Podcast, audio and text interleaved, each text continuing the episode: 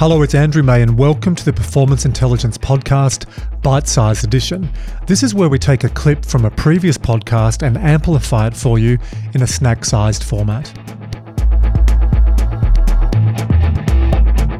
Optimize performance through adapting your physical, psychological, and emotional state. Today's bite size is from episode number 57, with the driving force behind the Defence Social Mastery Program, Commander Dean Thompson. Commander Thompson is Human Resource Strategy Director for Maritime Acquisition and Sustainment at the Royal Australian Navy. One of the many leadership lessons I've learned with the opportunity that my business Strive Stronger has partnering with Defence is this difference between leadership and followership. I asked Commander Thompson how would he describe the difference between the two. He told me, followership is the foundation of effective leadership. Just as we train our leadership skills, we need to train to be effective and engaged followers. Leadership truly exists when followers make a choice to follow. Anything else is management.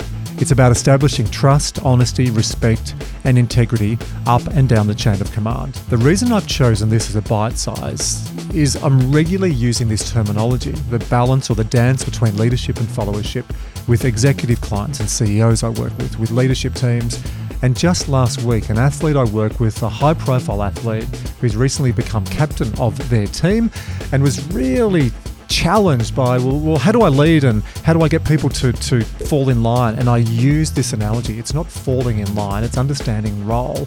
And when I explained leadership versus followership in that framework that that Dean gave me, this guy's eyes lit up and he went, Maisie, that's the first time I've looked at it like this. So that really made us think that we've got to bring this as a bite size. So sit back, let's listen and enjoy followership versus leadership. I've learned a lot from working with you and from working with the Navy around that. Can you just give us a brief definition of what that means and, and how you see that play out? Look, I, I think to be a good leader, you have to be a good follower. You need to know what it is to follow.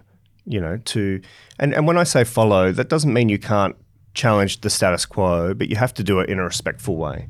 Uh, and, and, if you have been a good follower and you have learnt those skills, then when you are leading and someone does have a, a different opinion or wants to offer, you know, advice, then you're open to it. We use something in the Navy called, um, we, we stole it from the airline industry, which is, you know, they use cockpit resource management. We use bridge resource management. And it's about setting the environment, the ecosystem on the bridge of a ship where, regardless of who the individual is, they can raise a concern. And they know that they can raise it and it can be taken seriously. Now, as the leader, I have to acknowledge the concern. I don't have to act upon it necessarily, but at least they've been listened to because maybe they've seen something or heard something that I haven't and that everyone else hasn't. So it's really important to establish that that ecosystem where followers can be heard and leaders can lead. Such a good lesson. I think in non-defense world, the word follower has had a really negative connotation. Oh, he's a follower, or she's just a follower. But when you position it like that, it's a skill. It's a skill to lead, but it's also a skill to follow command and, and be part of a team and do what you're meant to do.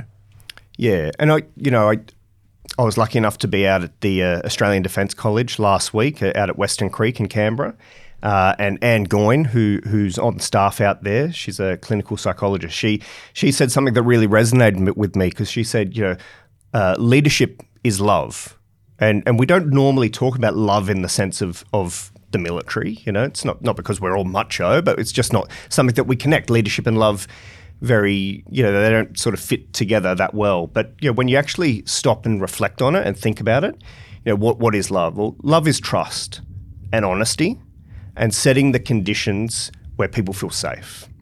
And so, as a leader, that that is essentially love, you know. And it really resonated with me, and I don't want to steal it. So, Anne, thank you. But uh, you know, it's it's if you can set the ecosystem and the environment where people feel comfortable enough to be led, then it makes your leadership so much easier. How comfortable are you in this environment? The podcast environment. yeah. Not comfortable at all. okay, because I was just about to say, I love you, Dean. I love you too, Andrew. um, okay. Are you planning an upcoming conference or company offsite? For the past 15 years, I've averaged speaking at over 50 events each year, and I still love presenting at conferences as much as I did when I first started. To explore the different presentations I offer on a range of topics and themes, including physical and psychological well-being, becoming burnout proof, connection and belonging. That's a new area I'm, I'm really enjoying presenting on neuroscience and behaviour change, mental skills, and leadership and culture. Or if you'd like to understand our fully integrated conference experience with pre event diagnostics, activities throughout the agenda, including a morning wake up, energy breaks, team building activities, and digital resources to embed learning. To find out more information and to download a brochure, go to andrewmay.com slash keynotes. No, that was really uh, a lovely way to like wrap up and sum up what leadership is. I think what I'm hearing is that psychological safety is basically the culture that is cultivated within defense through that leadership recognizing that it's fellowship it's about trust it's about listening respectfully so that people can come and bring ideas or challenges in a way that's go- that they don't feel threatened. So I think that's a great example of how psychological safety is implemented in a really what some people see as very hierarchical organization. Yeah, absolutely. I mean, I think it's all about the culture. I think it's all about the culture and, and the environment. And uh, as a leader, it, it's you know incumbent upon us all to ensure that all of our people feel comfortable you know, to to come to work every day and and to be the best they can be. So, yeah, I think that's spot on. And I think you know, social mastery specifically, you know, obviously technical mastery and domain mastery are really, really vital, important parts of the triangle. Um, but social mastery is that is that bedrock because it's not only about doing the right thing by your people, but it's also doing the right thing by yourself and ensuring that you know self you know care starts with self and then it can push out.